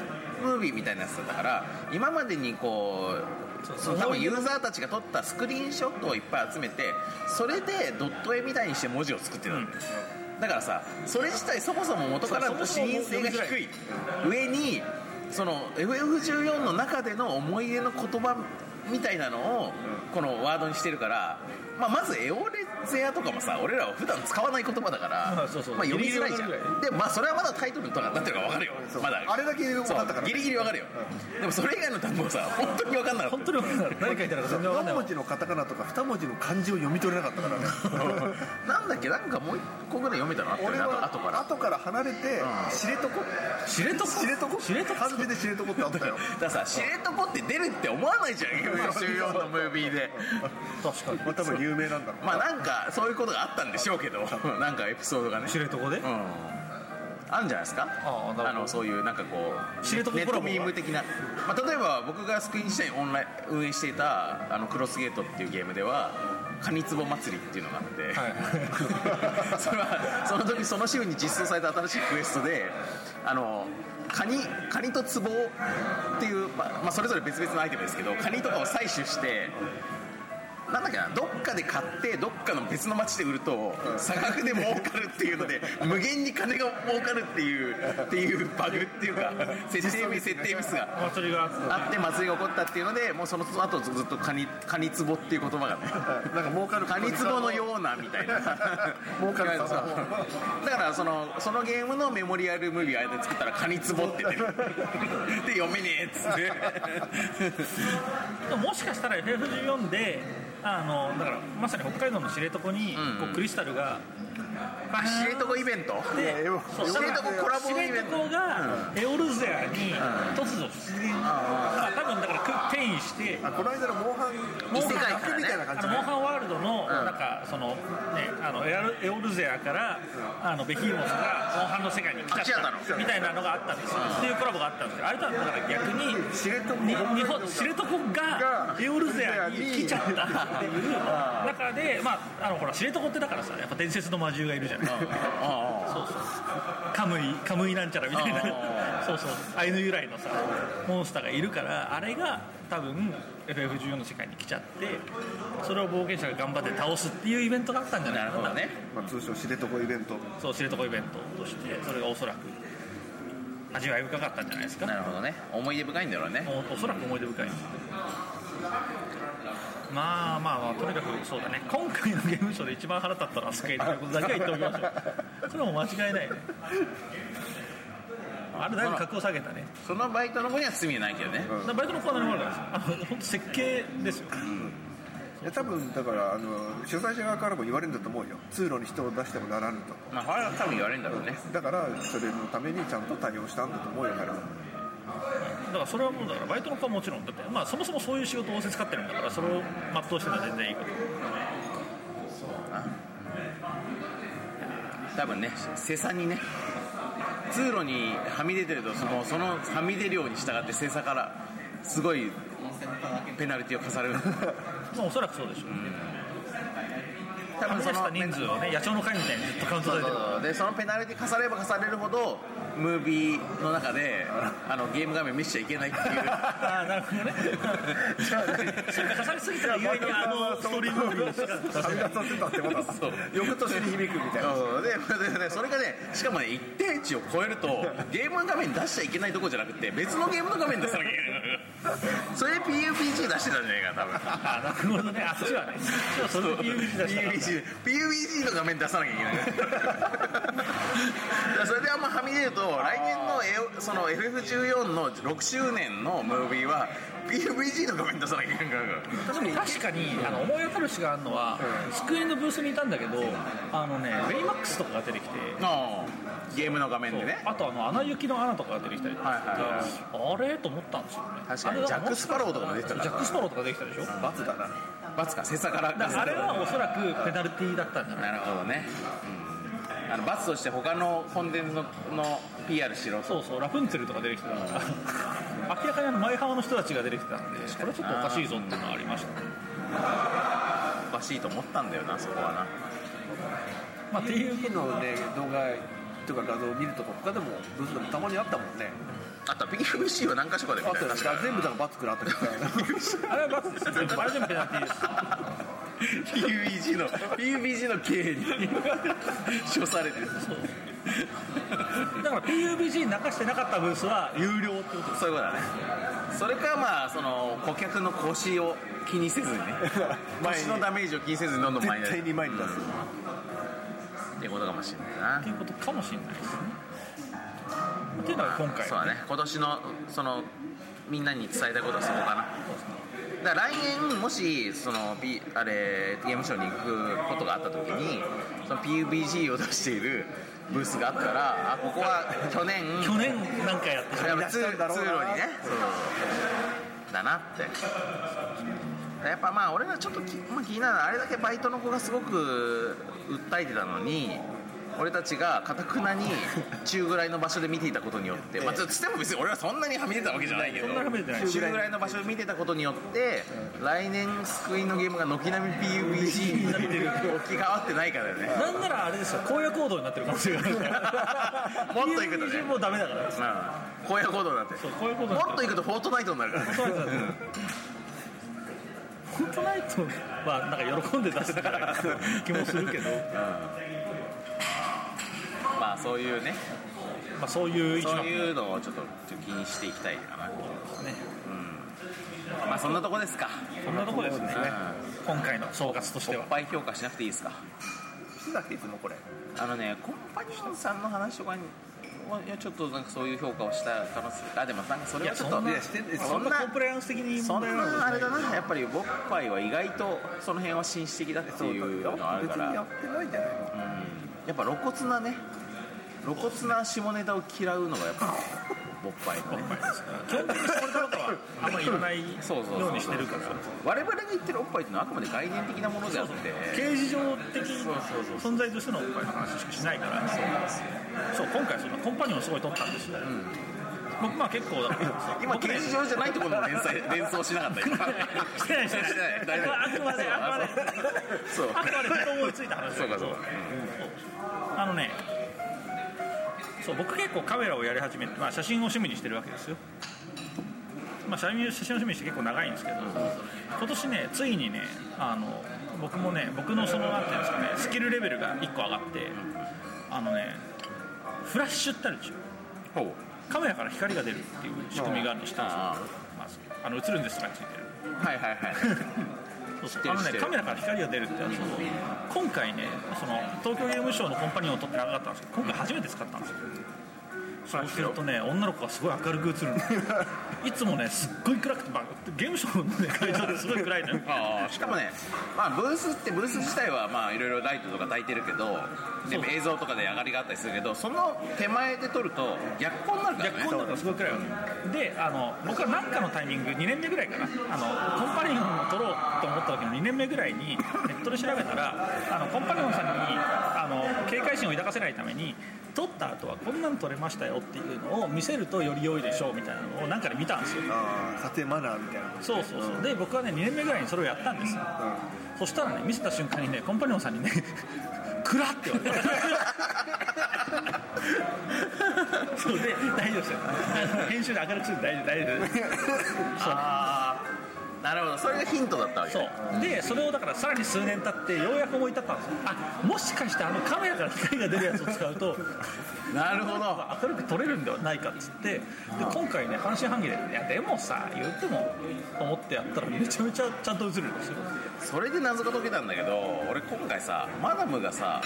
コンパニオンさんが写真を撮っているところを撮ったらさ、コンパニオンさんがひ明るく光ってる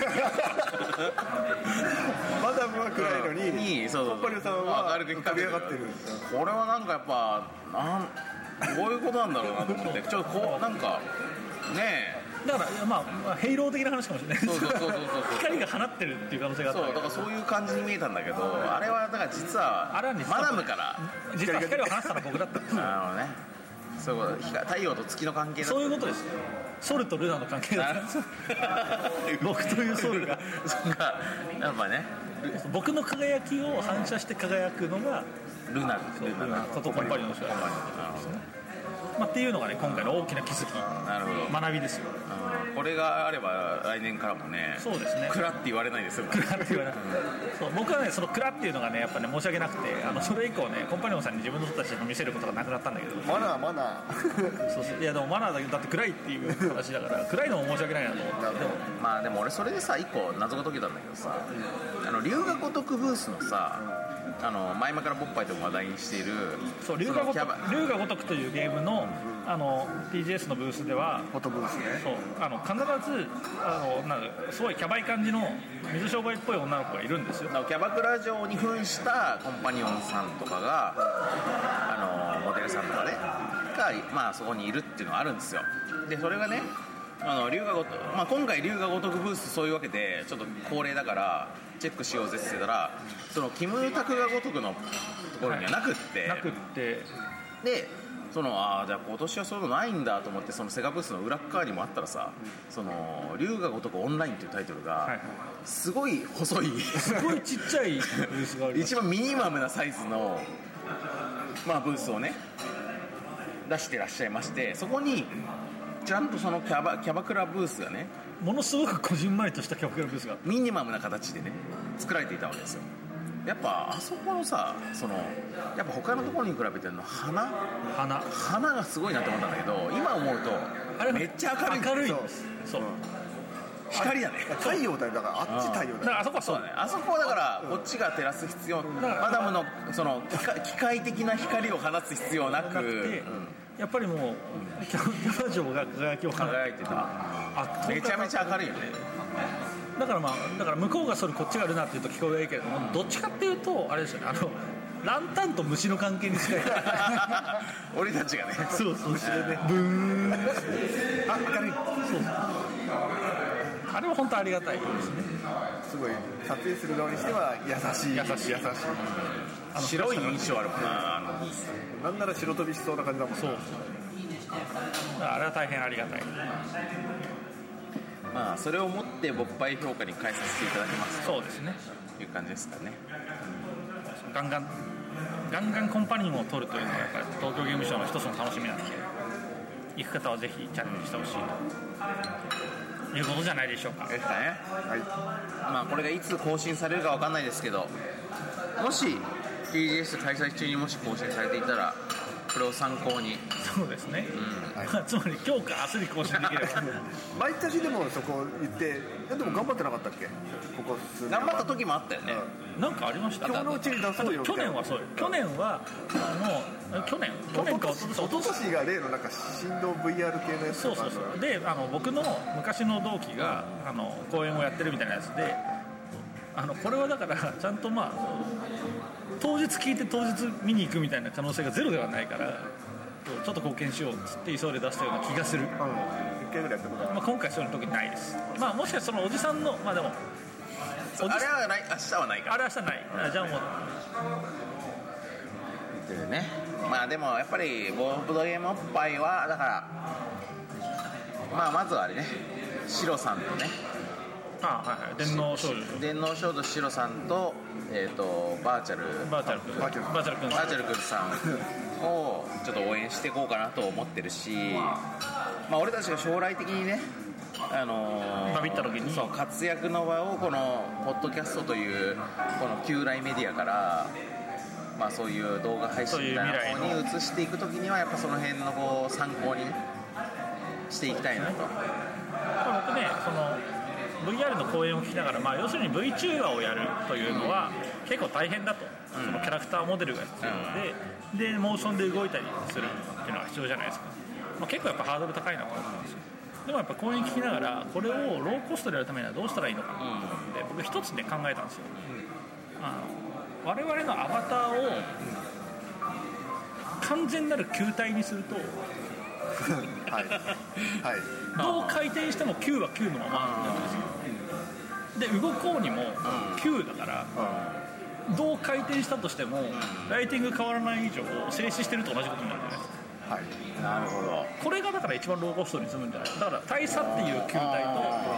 とマダムっていう球体まがあ、色か二つなんかを変えてそう白と黒とか二つ浮いているうんうんまあ、白と黒にするとなんかキュアさんみたいになっちゃうから そうそううんなるほどね俺俺2も色の球体が浮いてるっていう状態だとこれ結構できるんじゃないか俺もね考えたんですよこれローコストでやる方法ないかってでやっぱさあの単に動画配信するだけだったら割と簡単にできるということはすでに生ぼっぱいではいあの経験済みじゃないですかだからさそのあとはだからそのソフトウェア的なところとかモーションとかさモデリングとかそういうところをどうするかって話になってくるんだけどあの人形劇のさ人形あるじゃんひょうたん島みたいなそうそうそうそうあるいはこの手にはめるやつあマペット的なやつマペットあれを使うとあいけ技るね術的なハードルが一気に下がって確かに球体と違って動きが表現できるそうそうそうそうそうそうそうでリアルタイムで俺たちが完璧にこう演技をつけていくことができるからさ確かにねそれがいいんじゃないかなと思うんだよねそのブアナロで俺たちやっぱさアナログゲームを紹介するさ人たちじゃはんだからアナログ VTuber としてさいなるほどね世界初だこれどう AVTuber ねそうそうそうそう AVTuber ボードゲームおっぱいとしてさ確かにやってったらどうかこれ確かに新しい姿なこれだからさ次のちょっと実験的に次の生ぼっぱいそれでやってみようよあやってます VTuber デビューとしてそうパペットを用意してあとでもほらあれじゃん前回の生おっぱいでも我々一瞬バーチャルだった瞬間があるんですよああなんだっけあの確か大佐はね一瞬ノクティスだったんです よそれもあるね確かに、で俺ね確か一瞬イグニスだった気がするんですよあれでなんとかなるかも確かにあの手もあるねあれだってさすごくさ、まあ、ただあれあれま さああれ関係的な問題ですそうよあのあのキャラは割とコストかかって作られてるキまあャそうラそだうから、あるけどまあでもそういう手もあるねでもさそれはだからまあ基本は同じですよだから要は我々の身体の一部分を何か別のもので別のもの覆いで隠すことによってバーチャル化するっていうこれはね未来ありますあるこれが今日得られたね最大の知見だね、まあ、ちょっと今言っ言っちゃうこともちょっとねあこれ真似されるかもしれない から確かに世界初のアナログ VTuber っていうのはやっちぱなみに我今日あ々のその講演を聞いてて、まあ、びっくりしたのは今ね VTuber って5000人ぐらい言ってた、そうそううん、ただねこの5000人の中で勝負するっていうのは我々ボッパイの精神に反するんですよえでもじゃあ俺が逆に言いたいのはもういるんではっていうアナログ VTuber 5000 5000いたらいやどうかマペなットはいるんじゃないどうかないなえちょっとそれは調べるよそれは知ら調ないべる、うん、でも俺思うんだけどその5000人はやっぱり VTuber 的なああいうものになんていうかまあ憧れてっていうかやりたくてやってるわけだからはいはい意外とそっち行ってないんじゃないかなと思いますあとまあのそもそもあのマペットがカウントされてない可能性あるからいたとしても VTuber にそうそうでそれはさ VTuber って自称してないからでしょもうそうですねそうだから自称することはないぷよぷよ e スポーツみそうたいなそ感れじででそうそうそうそうそうアナログ VTuber っていうコンセプト自体が我々独自のものだからだから VTuber おっぱいみたいな感じでやればいいそうそうそうそうそうそうあるいはなんかボードゲームおっぱい V っていう トランスフォーマービクトリーみたいな感じっていう感じの名前つけとけば、そうそう VTuber だというふうには言えるから、これは可能性ありますねそうやっぱね自称することから全て始まるから確かにそういうことよねじゃあそれいきますかまた偽マダムもやっぱ折を見てねそのパペットを用意してるそうねム用のでさこのパペットのパペットの世界観はそれぞれ自由だからまあなるほどはいどんなパペット用意するかは自由だかはいらそれでやってたらいいんじゃないかそうですねじゃあ俺はあのクルクラックスクランみたいな白の三角のなでもいいよその表現できるなら表現できるんですね表現力が試されるとこだじゃあ俺は赤いヘビみたいなやつ行けばいいのかないや偽物もあるでしょヒュージャックマンみたいなそんなのあるのそうそうウルヴァリンみたいな感じのやつを作って持ってくるとこれはこれはちょっと次の展開見えてきたな、そうですねうん、新たな知見未来がこれだから2019年あたりに日の目を見る可能性があるおっぱいまあ生おっぱい次するときにさやろうよやりましょう10周年記念とかちなみに俺最悪軍手になる可能性とかありますけど大丈それだからでもさいやでも顔描いてやれば大丈夫夫だから軍手の手のひらのところに顔描いてある描いてやれば大丈これするんだろそういうやつの表現できないじゃんあのこうね人差し指と小指をこうあの机の上でこう歩かせるやつ歩かせるやつここここにここに顔描いて夫だからさこれでさもしさそのそれはバーチャルじゃなくてものだから VTuber じゃありませんって言われた場合ね場合その場合のことも俺は考えてあるあ のさ影絵でねあー手をね狐とかそういうやそうつそうこの投影してこうやってこう「どうもどうも」っつって MC1 のバブル大佐でっつってやってたらこれはもう完全にさあのアバターアバターデータでしょデータでデータデータのね映像でしょだって影まあって確かに影ってのものじゃないそうそうそうそうそうだだって3次元の存在じゃないから確かに影絵ってそれでいてアナログでもあるでしょそうですそうだからアナログ VTuber としてのこだわりですよ AVTuber の人のこだわり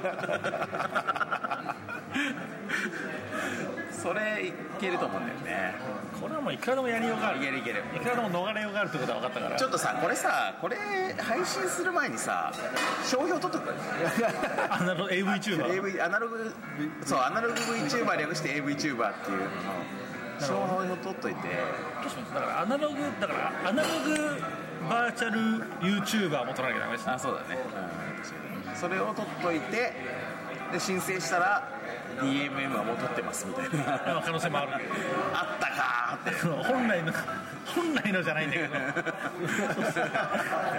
AV だけで一番想像できるタイプのそうファンザが撮ってる可能性あるから 確かにねちょっとねその辺はちょっとだからこれさもし、まあ、ちょっと早めに配信しちゃった場合これ聞いた人たちは秘密ねまあなるほどねそうこれはあくまでボッパイとボッパイリスナーの間だけの秘密として、はいあのアイディアとしてはやっぱそうこれはオフレコなんでオフレコですねオフレコでお願いします大丈夫ですかリスナーが先に商標取っちゃうとかないですか